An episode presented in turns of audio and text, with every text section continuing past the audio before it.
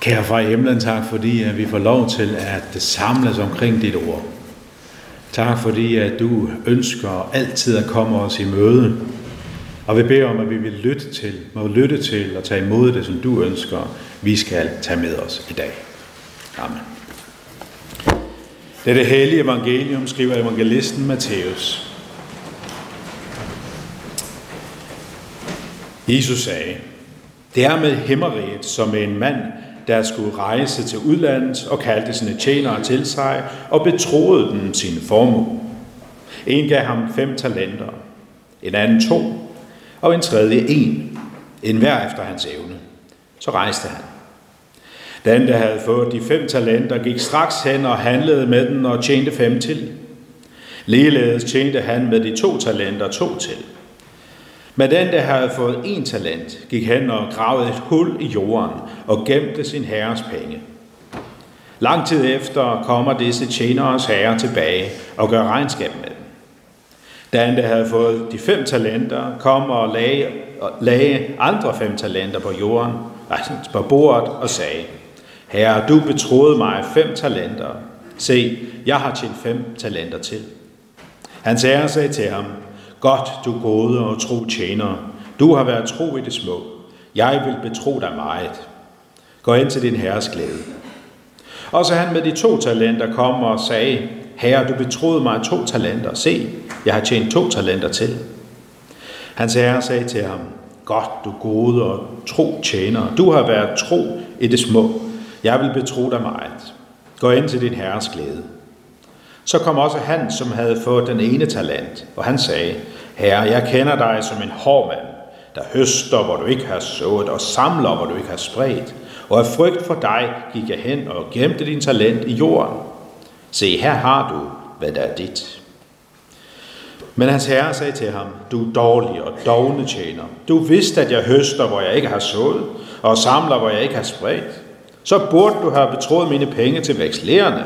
Så havde jeg fået midt igen med rente, når jeg kom tilbage. Tag derfor talentet fra ham og giv den til ham med de ti talenter. For enhver, som har, til ham skal der gives, og han skal have i overflod. Men den, der ikke har, fra ham skal selv det tage, som man har. Og kast den udulige tjener ud i mørket udenfor. Der skal være gråd og tænderskær. Hellige far, dit ord er sandhed. Hellig os i sandheden. Amen.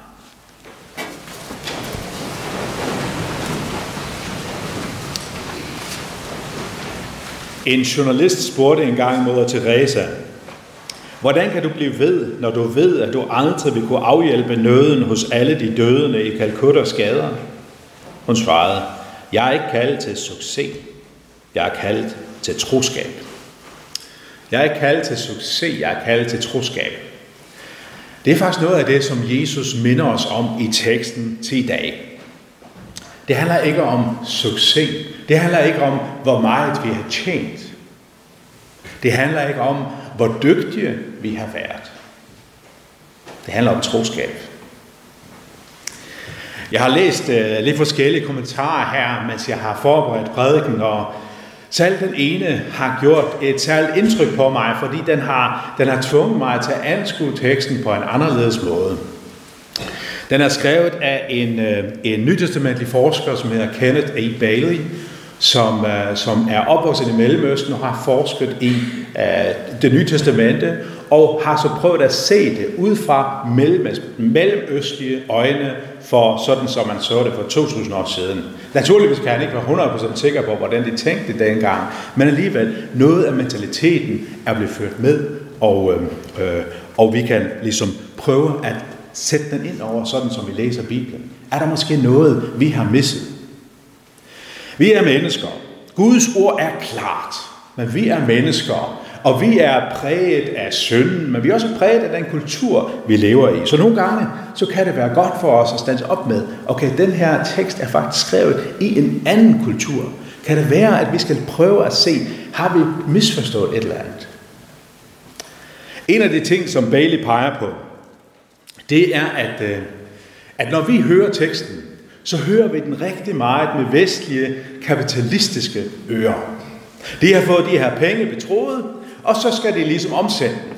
De skal, øh, de skal sørge for, at, øh, at de tjener på pengene og får ekstra meget ud af det, når Herren kommer tilbage.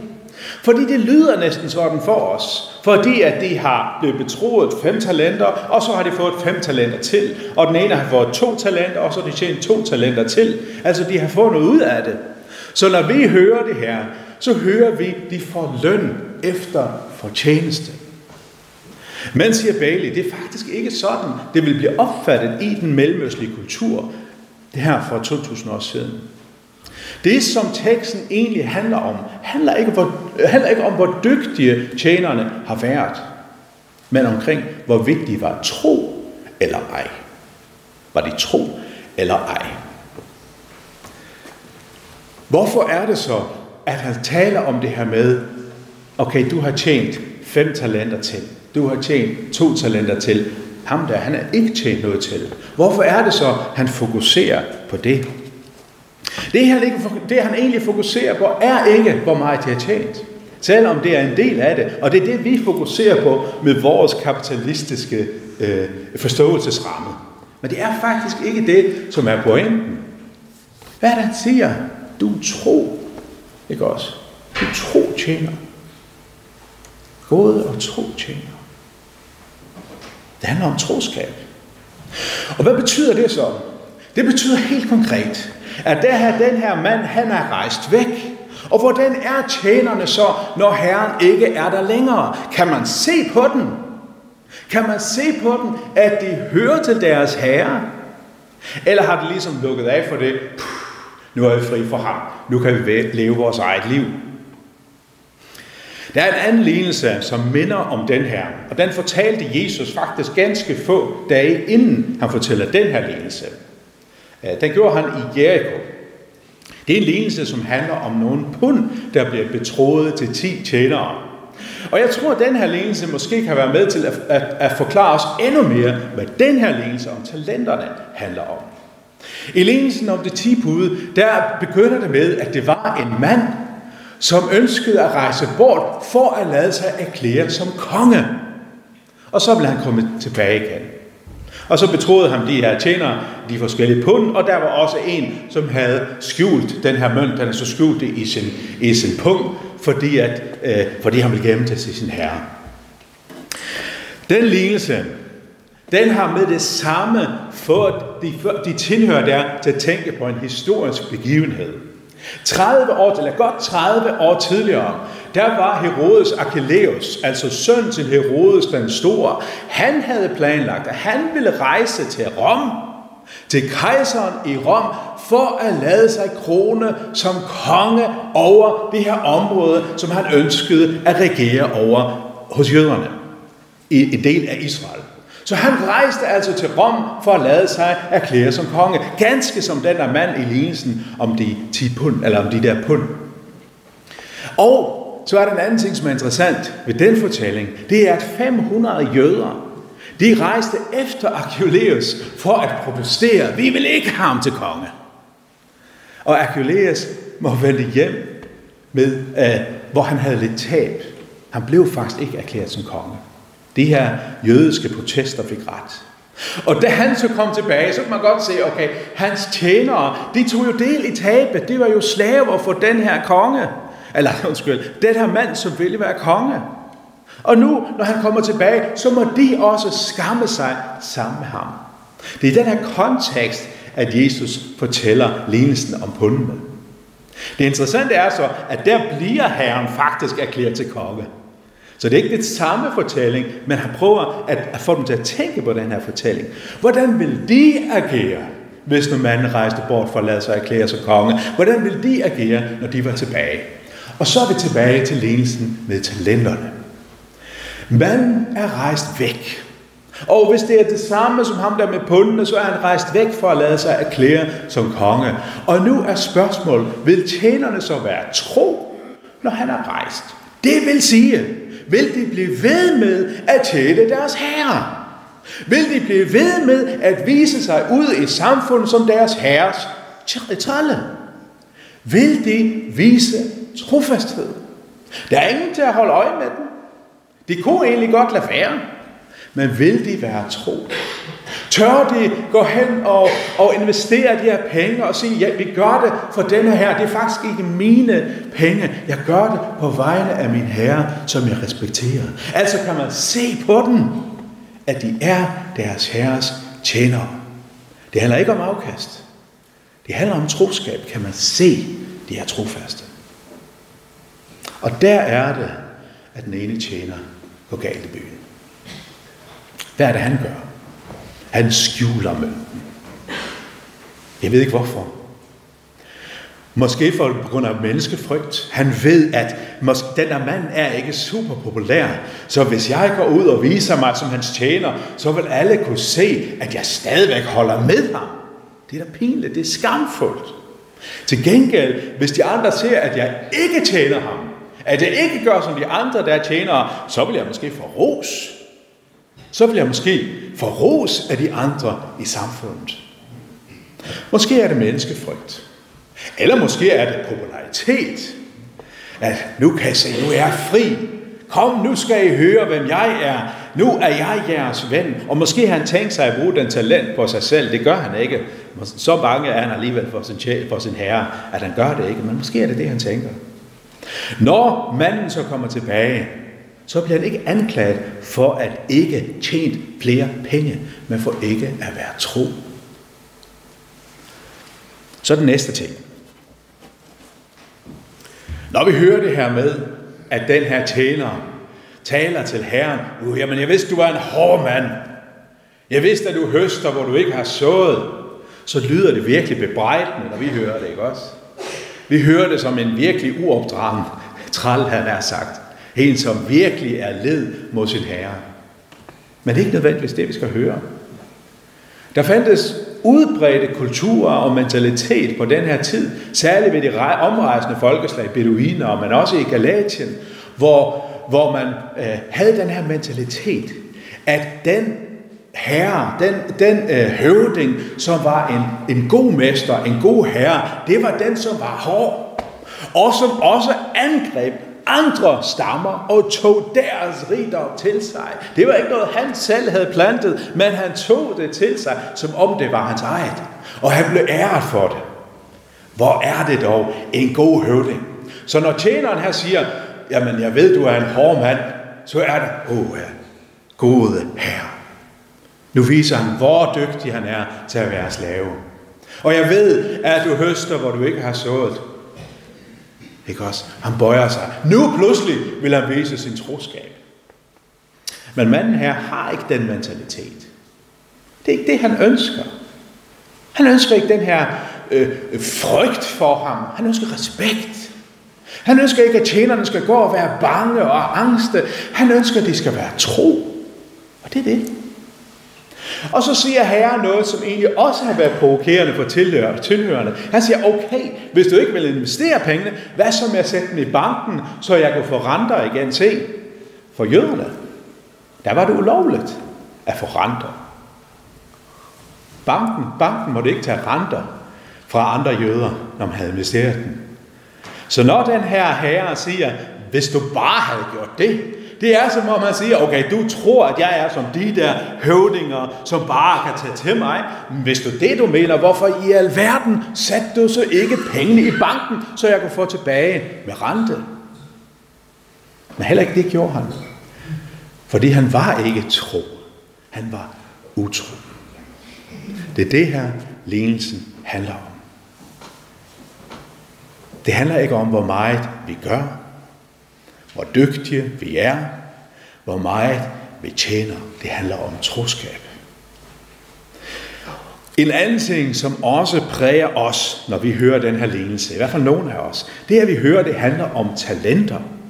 Og vi ved jo godt, hvad en talent er. Talent, det er, at man har en særlig evne. Når man vinder et af de der konkurrenceshows, som er på tv, øh, og man har X-faktor, eller hvad det måtte være, så tænker vi, at det er en, der har et stort talent. Men det er ikke det, de her talenter her betyder.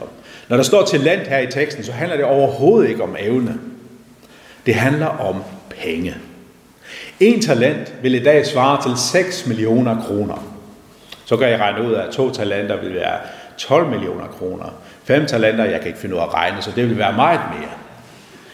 Det er virkelig mange penge, penge, det bliver betroet, men det handler ikke om danske talenter. Det handler om, at de får betroet en enorm sum penge. De har altså masser af penge at gøre godt med, fordi den her herre har betroet den meget. Men en af dem er i hvert fald med sine handlinger tydeligvis utro i forhold til det her. Han viser ikke troskab. Succes, det er ikke, at vi ser afkast her nu. Succes er ikke, at vi har formået så og så meget. Succes i Guds rige måles på troskab. Hvad betyder det for os? I Matteus evangelie kapitel 6, vers 24, det er en del af bjergprædikningen, der siger Jesus, ingen kan tjene to herrer. Ingen kan tjene to herre. Han vil være tro imod den ene og utro mod den anden. Han vil elske den ene, og han vil have den anden. Hvis vi tager den morale ind over lignelsen til os i dag, så har vi de to gode, tro tjenere. Det er netop tro mod deres herre. Det er ham, der er deres herre. De tjener ikke en anden. Den anden, den utro. Hvem er det, der er hans herre? Jamen, han har en, hvad skal man sige, en nominel herre. En, som faktisk er hans herre, sådan i princippet. Men det er ikke ham, han adlyder. Den her, han adlyder, det er popularitet, det er anerkendelse, det er menneskefrygt.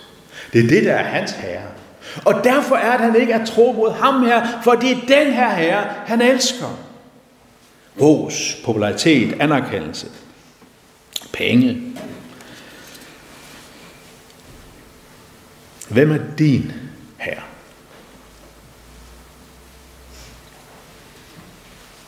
Hvem er din Gud?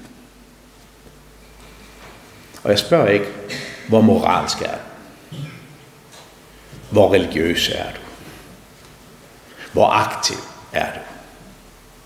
Jeg spørger ind til dit hjerte. Hvem er Gud i dit hjerte?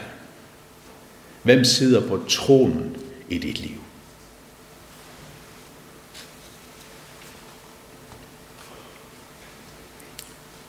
Mange af os, vi har det sådan, når det handler om, hvem der er herre i vores liv. I hvert fald jeg. Så ligner jeg ofte mere den utro, end den tro.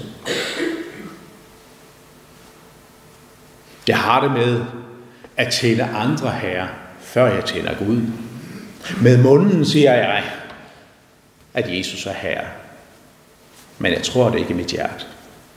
Nogle gange. Jeg mener ikke, at jeg ikke tror på Guds eksistens, eller Jesus er Gud og mand, og at han levede for 2000 år siden. Jeg taler om, hvorvidt han er herre i mit liv. Er det ham, jeg lader mit liv øh, styre efter? Sagt på en anden måde, hvem er herre over din bankkonto? Hvem er herre over din tid? Hvem er herre over dine prioriteter? Hvem er herre over, hvordan du behandler din ægtefælle, dine børn, din nabo, dine fjender? Hvem er Gud og Herre der?